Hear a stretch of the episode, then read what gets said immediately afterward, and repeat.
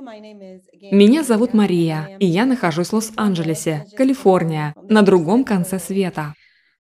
Вы, ваша община и ваш народ у меня в сердце и в приоритете у меня. Поэтому мы надеемся, что Бог ответит на нашу молитву и принесет мир в вашу страну. Ислам и мусульмане – это два арабских слова. Причина, по которой мы используем арабские слова, заключается в том, что если мы захотим перевести значение слов «ислам» и «мусульманин», это займет несколько строк, независимо от того, будет ли это перевод на английский или любой другой язык.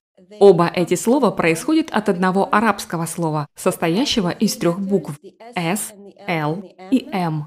И это слово без гласных на арабском языке имеет два значения. Первое значение – мир, а второе – быть в безопасности. Таким образом, мусульманин – это человек, предавшийся воле Божьей, поддерживающий мир в своей личной жизни и мир с окружающими. Поэтому люди будут чувствовать себя в безопасности рядом с таким человеком. Итак, мы используем слово «ислам» на арабском языке, потому что оно несет в себе этот смысл – отдаться воле Бога, без эго, без личных желаний, без эгоизма, принимая то, что мы можем жить в мире, и мы собираемся поддерживать мир в этой жизни. Это если вы знакомы с Кораном хотя бы на арабском языке. Но в переводе на английский это будет звучать так – предаться Богу, подчиниться Богу. Слово «мусульмане» встречается у каждого пророка в каждой общине, которая приняла решение покориться Богу. Пророк Мухаммед был последним пророком из целого ряда пророков с самого зарождения жизни. Многие мусульмане утверждают, что Адам был первым. Фактически, по-настоящему первым был Ной, а затем Авраам и все, вплоть до Мухаммада. Таким образом, он был печатью пророков, последним из пророков. Он принес последнее откровение, которым и является Коран. Но это последнее откровение подтверждает послание всех предыдущих пророков. В частности, в Коране упоминаются два основных из них – послания Моисея и Иисуса, потому что это единственные две общины, которые до сих пор живы и продолжают следовать традиции Моисея и учению Иисуса. Таким образом, он не принес в мир ничего нового, но он был последним кирпичиком в здании, которое было построено Авраамом или, возможно, Ноем до него. Затем Моисей добавил что-то, а затем Иисус добавил еще больше, а Мухаммед был последним кирпичиком в этом здании. Это последнее откровение, которое построено на том же принципе, что и Библия. Если говорить о Торе или Евангелиях, то они были даны общинам на Аравийском полуострове. Но это учение давалось не только для этой общины, а чтобы стать религией для всего мира. В нем заложены принципы того, как люди должны жить в этой жизни. Мирно, уважительно, содействуя справедливости и всему хорошему. Но самое важное знание, которое содержится в Коране – вера в единого Бога. Это основа ислама. Вы, вероятно, найдете это почти на каждой странице, которую читаете. Самое важное – верить в единого Бога, что означает «я не склонюсь ни перед какой силой, кроме силы Бога». Но я не смогу этого сделать, пока не устраню свое эго, свой личный эгоизм. Это то, во что я верю. Также и в Библии. Предаться Богу. Так что это подчеркивается в Коране. Но для того, чтобы сделать это, верующий должен практиковать определенные ритуалы, которые помогут ему поддерживать веру своими действиями, а не только в сердце.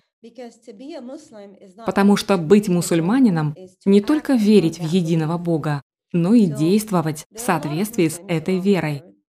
Поэтому в мире есть много мусульман, но то, как они живут, не соответствует посланию Корана.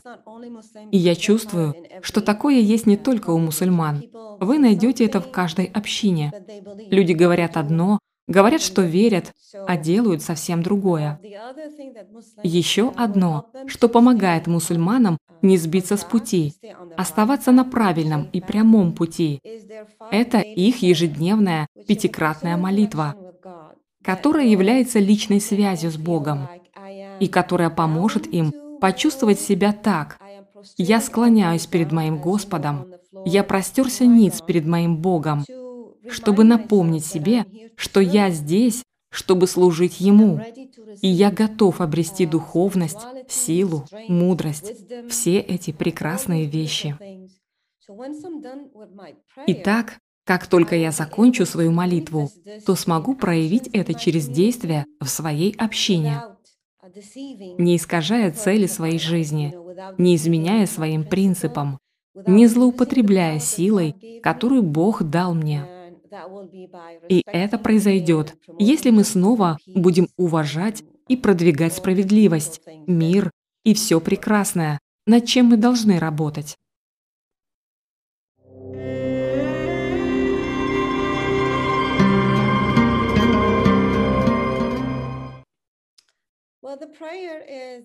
Молитва – это прекрасно, правда. Я могу показать вам, как это делается. Но есть еще и другое, что я могу вам показать. Это мой шарф, и каждый знает, для чего он.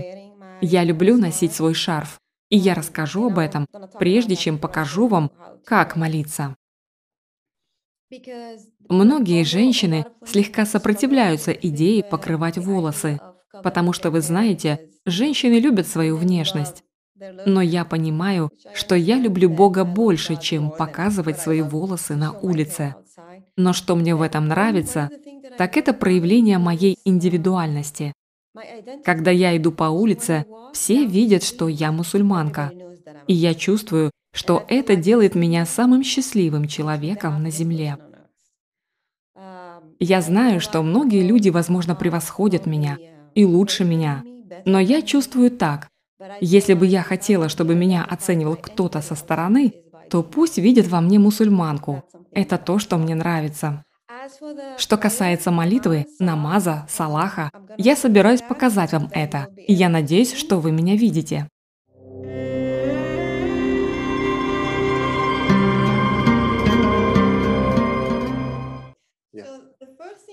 Первое, что мы должны сделать перед молитвой, это совершить ритуал очищения. Итак, мы тщательно соблюдаем гигиену. Моем лицо, руки и кисти, а затем моем ноги. И мы должны сделать это перед молитвой. Иногда можем сделать это, а потом совершить две молитвы подряд, если только мы не посещали туалетную комнату. Второй шаг заключается в том, что мы должны повернуться лицом в определенную сторону, а именно в сторону Мекки. Поэтому где бы мы ни находились, мы должны смотреть в сторону этого города, то есть не на север или восток, а просто в направлении Мекки, вне зависимости от нашего местоположения. Третий шаг заключается в том, что как только мы начали молитву, мы не можем ни с кем разговаривать. И если зазвонит телефон, я не могу поднять трубку и сказать «подождите секунду, я молюсь, я вам перезвоню». Я разговариваю с Богом, и меня нельзя прерывать. Когда мои дети были маленькими, одним из способов спастись от их назойливости была молитва. Как только они видели, что я молюсь, они говорили «Хорошо, мы не можем разговаривать с мамой», и выходили из комнаты. Это было хорошим выходом, когда они были маленькими. Эта молитва содержит шаги, и каждый шаг мы можем назвать циклом. И как только мы сделаем этот цикл, следующим шагом будет повторение того же цикла. Таким образом, технически изучение одного цикла будет повторяться 17 раз в день. Эти пять ежедневных молитв имеют разное количество циклов, но они всегда одинаковы. Например, утренняя молитва – это всегда два цикла, а ночная молитва – всегда четыре цикла. Никто не может ни добавить, ни убавить. Разница между циклами заключается в том, как много мусульманин запомнил из Корана. Итак, мусульмане молятся на арабском языке, что делает их единым целым. Все мусульмане по всему миру. Поэтому где бы мы ни жили, молитва не изменится. Я путешествую по всему миру. Ничего не менялось, когда я ходила в разные исламские центры. Служба обычно ведется на языке страны, но молитва всегда совершается на арабском. Таким образом, это привносит дух единства в среду мусульман. Итак, первый шаг. Я стою лицом в сторону Мекки и собираюсь поднять руки в знак того, что это начало моей молитвы. И я говорю по-арабски «Аллах Акбар», «Бог велик». Это начало, это время, когда люди говорят «О, она начала молитву, ладно, мы уходим». Второй шаг. Куда бы мы ни положили свои руки, неважно, сюда, туда, вниз, без разницы, лишь бы вам было удобно. Мы читаем первую, открывающую суру Аль-Фатиха, которая иногда повторяется в нашей работе с пастором, как если бы мы сравнивали Фатиху с молитвой Иисуса. И как все христиане заучивают молитву Иисуса, так и мусульмане учат Фатиху. На втором шаге мы склоняемся и говорим «Слава великому Богу!». Затем мы поднимаемся и переходим к земному поклону, где мы касаемся лбом земли. Я буду показывать здесь, на столе, как на земле. И мы говорим «Слава великому Богу!». Мы дважды повторяем этот шаг с земным поклоном – а затем поднимаемся и повторяем то же самое снова. Вот, собственно, и весь цикл молитвы. Чтобы закончить молитву, завершить ее, мы садимся на землю. И затем мы повторяем несколько молитв. А в завершение поворачиваемся направо и говорим «Салам алейкум». Поворачиваемся налево и говорим «Салам алейкум». И это означает конец молитвы. Мы завершаем молитву. И также это означает, что теперь, когда я получил вдохновение, когда я предался Божьей воле, я готов распространять мир. Салам алейкум означает «мир вам». Поэтому я готов выполнить свою миссию, которую Бог определил для меня в жизни – идти и распространять мир вокруг. Таково краткое содержание молитвы. Все зависит от требования к каждой молитве. Совершить одну обязательную молитву, но мы можем совершить дополнительную молитву, например, утром. Это два цикла, но я делаю два до и два после. В полдень четыре цикла, но я делаю четыре до и четыре после. Это, как мы говорим, дополнительное преимущество, и оно зависит от человека и от того, сколько он запомнил из Корана. Люди, которые не говорят по-арабски, вероятно, запомнили из Корана не очень много. Они повторяют одну и ту же суру снова и снова, а другие люди заучивают больше или весь Коран, поэтому они могут прочитать, возможно, две страницы в каждом цикле. Это один момент. Другой зависит от того, чем вы занимаетесь. Я работаю капелланом в тюрьме, поэтому имею дело с заключенными. У меня нет времени, чтобы прочитать одну страницу Корана.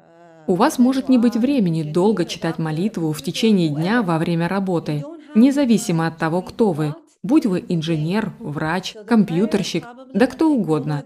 Поэтому молитва, вероятно, займет не более нескольких минут в течение рабочего дня. А потом у вас есть утренняя молитва, которая совершается в 4 часа утра или в 5 часов утра. Это время, которое вы можете полностью посвятить молитве, поэтому вы можете совершать ее 15 минут. Так что конкретного времени нет. Среднее время молитвы, я бы сказала, наверное, от 4 до 6-7 минут в течение дня. Это не обязательно должно быть определенное время. У вас всегда есть временное окно – 3-4 часа для завершения молитвы. Например, если вы за рулем или вы хирург и делаете операцию, вы не можете оставить операцию и пойти помолиться. Поэтому либо вы совмещаете две молитвы вместе, вы можете объединить молитвы, либо вы можете сократить время и сделать это быстро.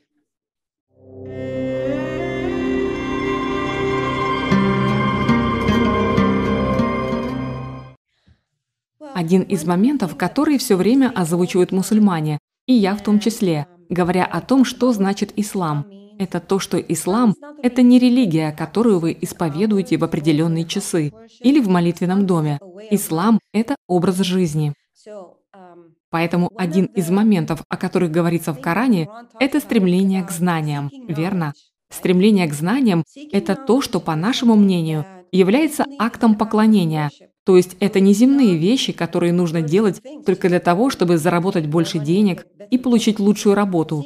Поиск знаний – это как поклонение Богу, потому что знания, которые вы получите в этой жизни, принесут пользу человечеству, если вы будете использовать их правильно. Чем больше вы служите людям, тем больше вы служите Богу. Поэтому восхвалять Бога только в намазе – не единственная возможность. Все, что я делаю с того момента, как встаю, и до того, как ложусь спать, я выполняю как поклонение Богу. Люди иногда спрашивают меня, какой день недели является днем поклонения. И я говорила вначале, что не понимаю этого вопроса. Несколько лет назад я сказала, что у нас нет такого дня. Это все семь дней. Нет, нет, нет. Какой же день? О, вы хотите, чтобы я назвала что-то наподобие воскресенья для христианина или субботы для Ладно, у нас есть пятница, но пятница – это не день поклонения. Пятница – это день общины, но не день поклонения, потому что каждый день является днем поклонения. Что бы я ни делала в своей жизни, если я забочусь о своих студентах, я поклоняюсь Богу. Если я забочусь о своих клиентах, я поклоняюсь Богу. Если я забочусь о своих собственных детях, я поклоняюсь Богу. Что бы я ни делала, если я делаю это только ради Бога, и на благо человечества я поклоняюсь Богу. Поэтому намаз – это личное дело для меня, чтобы становиться лучше в поклонении Богу, взаимодействуя с обществом. Это как телефон. Вы заряжаете свой телефон ночью, чтобы пользоваться им днем. Верно? Так и мы заряжаем себя пять раз в день, чтобы быть более полезными для человечества. И в этом цель поста и молитвы. Каждый ритуал, который мы совершаем, должен помочь нам стать лучше, как членам общины. Вы не видите меня во время молитвы. Вы можете видеть меня иногда. Но самое важное для вас, как для стороннего наблюдателя, как для члена общины, кем бы вы ни были, это не моя молитва и не мой пост. Важно то, как я отношусь к вам как к личности, как к человеку, в этом и проявляется поклонение Богу. Я бы сказала, что мудрость заключается в том, что поскольку Бог – Творец, я не должна поклоняться никому, кроме Творца. Я не должна бояться никого, кроме Творца. Я не должна ставить себя на первое место превыше той миссии, ради которой была создана. Это высшая мудрость Корана, которая заключается в том, что все мы созданы из одного единственного источника. Это значит, что все мы равны в глазах Бога. Что делает кого-то ближе к Богу, так это то, насколько этот человек ближе к человечеству, насколько этот человек больше заботится об обществе, насколько этот человек больше заботится о справедливости для всех. Это мудрость, которую я вижу в Коране. Это мудрость, которую иногда люди не видят, они навешивают ярлыки на верующих, основываясь на именах, забывая о самой важной сути веры. Цель веры – пробудить лучшее в человечестве. Это помогает мне справляться с жизненными трудностями, чтобы я никогда не сдавалась и продолжала служить Господу, служа людям. Когда вы достигнете этого уровня понимания, вы почувствуете, что у вас воцарилось спокойствие, вы будете довольны, вы будете в порядке, где бы вы ни находились, какие бы трудности перед вами ни стояли. Потому что в конце это путешествие, которое я совершаю, рано или поздно приведет меня к смерти. И я воссоединюсь со своим Создателем, и Он обнимет меня. И перед Ним я буду держать ответ за свое поведение, за свои поступки. Не люди будут судить меня. Если бы меня судили люди, я оказалась бы неизвестно где. Но я так счастлива, что мы все верим в единого Бога, и Он единственный, кто является самым милосердным, самым прощающим, кто будет судить каждого из нас по своим законам, а не по меркам людей. И это высшая мудрость, которую мы должны узреть, и об этом говорится в Коране.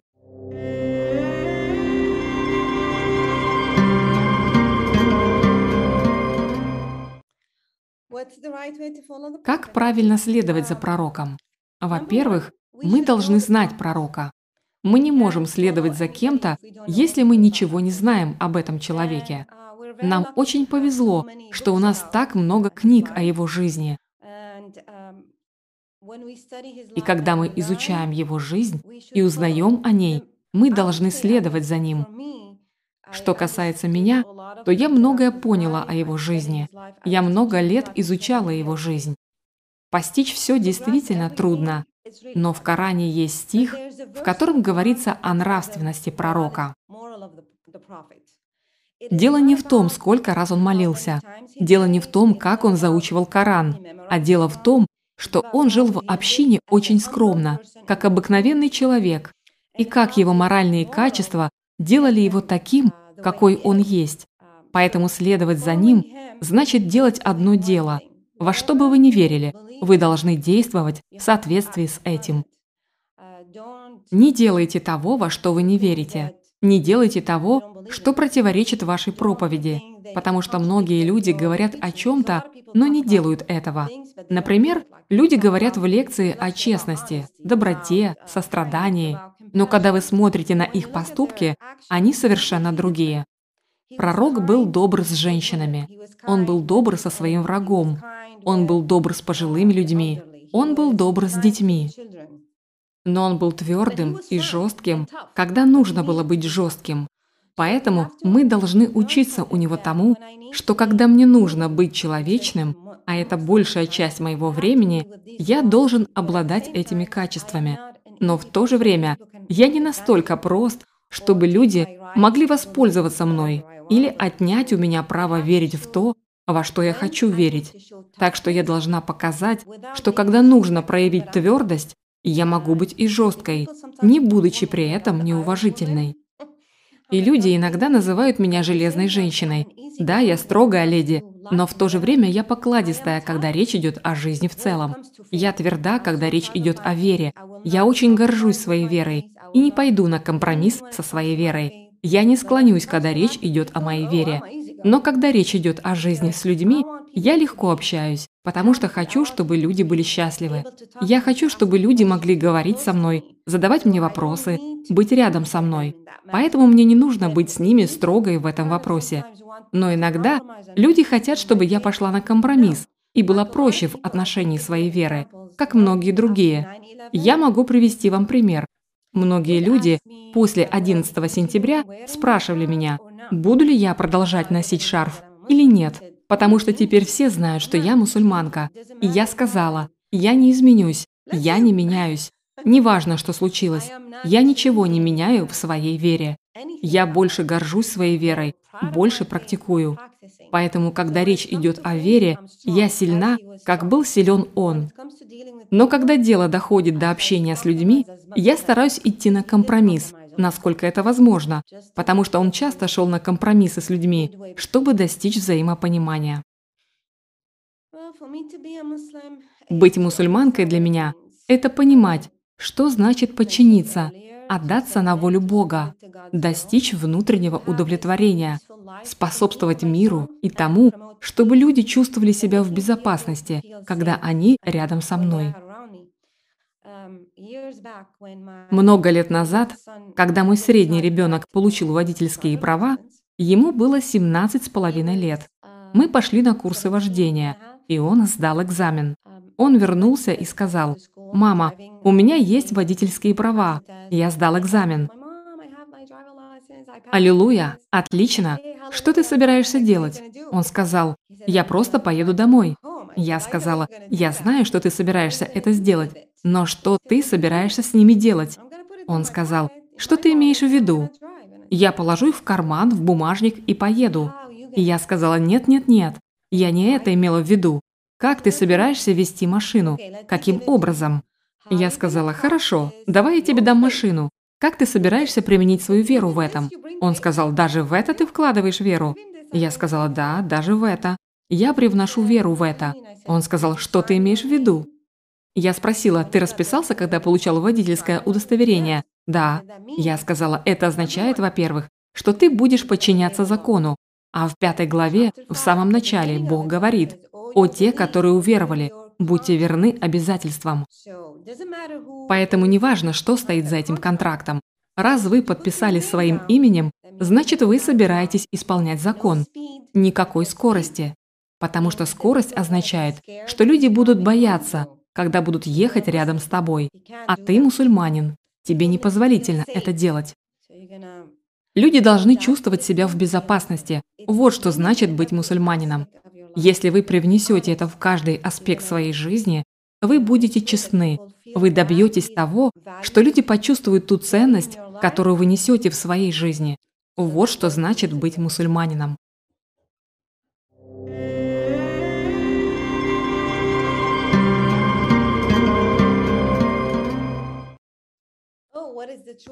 Так в чем же заключается истинный ислам? Это просто покориться. Это вручить свою волю Богу сознанием и свободной волей. Это не значит, что я могу навязывать ислам кому угодно. Это противоречит учению Корана. Я не могу заставлять людей практиковать. Это вопреки учению Корана. Но в то же время вы не сможете практиковать, если у вас нет знаний и свободной воли.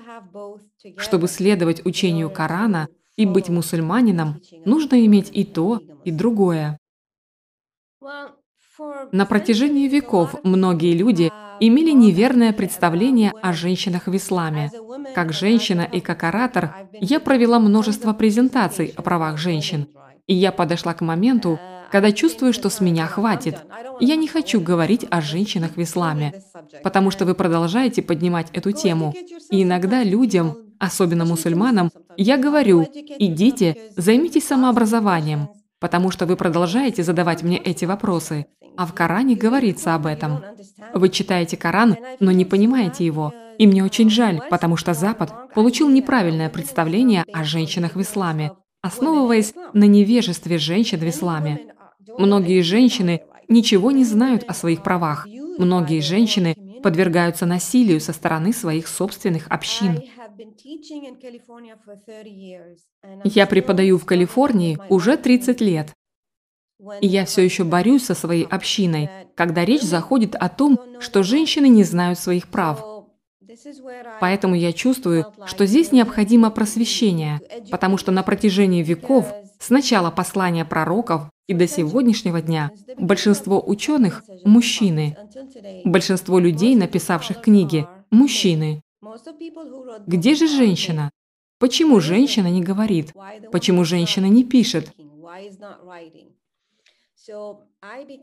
Поэтому я стала голосом женщин в течение многих лет здесь, в Калифорнии, обучая своих женщин их правам и тому, что Бог определил им важную роль и что они должны понимать свои права, чтобы никто не злоупотреблял ими и никто не пользовался ими.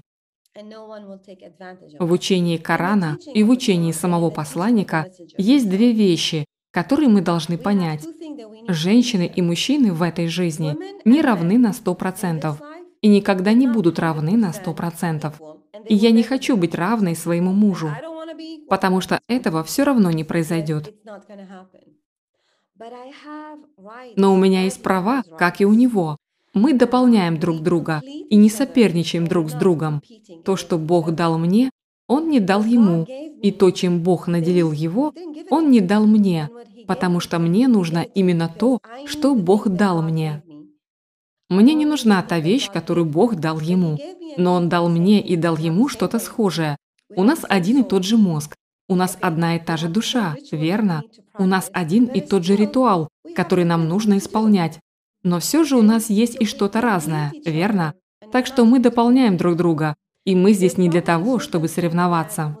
Вероятно, есть определенные вещи, которые мусульманские женщины не делают, верно? И мужчины-мусульмане не делают. Иногда люди спрашивают меня, «Так ты можешь быть имамом?» Я отвечаю, «Ну, в тюрьме меня называют имам Мария, а имам означает лидер, но я понимаю, что не могу руководить общиной мужчин и женщин. Я не хочу руководить молитвой в общине, но я хочу руководить общиной в словах и действиях. И я могу делать это в любое время и в любом месте, в мечети и за ее пределами. Чтобы быть лидером, Не обязательно вести молитву. Чтобы быть лидером, нужно вести за собой общину, быть примером, быть тем, на кого люди равняются. И на моей работе у меня есть 500 парней, которые посещают мои занятия. Я стараюсь расширить их возможности. Я разговариваю с мужчинами и с женщинами. Я посещаю собрания как мужчин, так и женщин. Я веду много дел, как и другие мужчины, и другие женщины по всему миру. Поэтому женщины в исламе должны понять, что им не надо хотеть быть равной своему мужу, и они никогда не будут равными своему мужу, потому что у них разные задачи в этой жизни. И я горжусь тем, что я женщина. Это воля Божья, и я не могу с этим спорить. Но то, что я женщина, не означает, что я отличаюсь от мужчины, потому что в конце концов у меня есть миссия, и моя миссия – служить своему сообществу, мужчинам и женщинам в равной степени, быть лучшей из того, кем я могу быть. Повторюсь, я люблю свой шарф и с гордостью ношу его каждый день. Это не делает меня ущербной, наоборот, заставляет меня гордиться. И я очень довольна этим. Но у женщин иногда возникают проблемы, и я считаю, что нам нужно решить две проблемы. Первое – насколько вы сильны в своей вере. И второе – насколько сильно вы верите в себя. Если вы не уверены в себе, не имеет значения, кто вы. И это так важно – быть уверенным в себе и чувствовать, что я люблю себя таким, какой я есть. Я горжусь тем, кто я есть. И это самое главное – иметь в себе это чувство. И я горжусь тем, что я мусульманка. Я горжусь тем, что я женщина. Я горжусь тем, что я мать. Я горжусь тем, что я жена. Я горжусь тем, что я сестра и дочь. У меня все хорошо.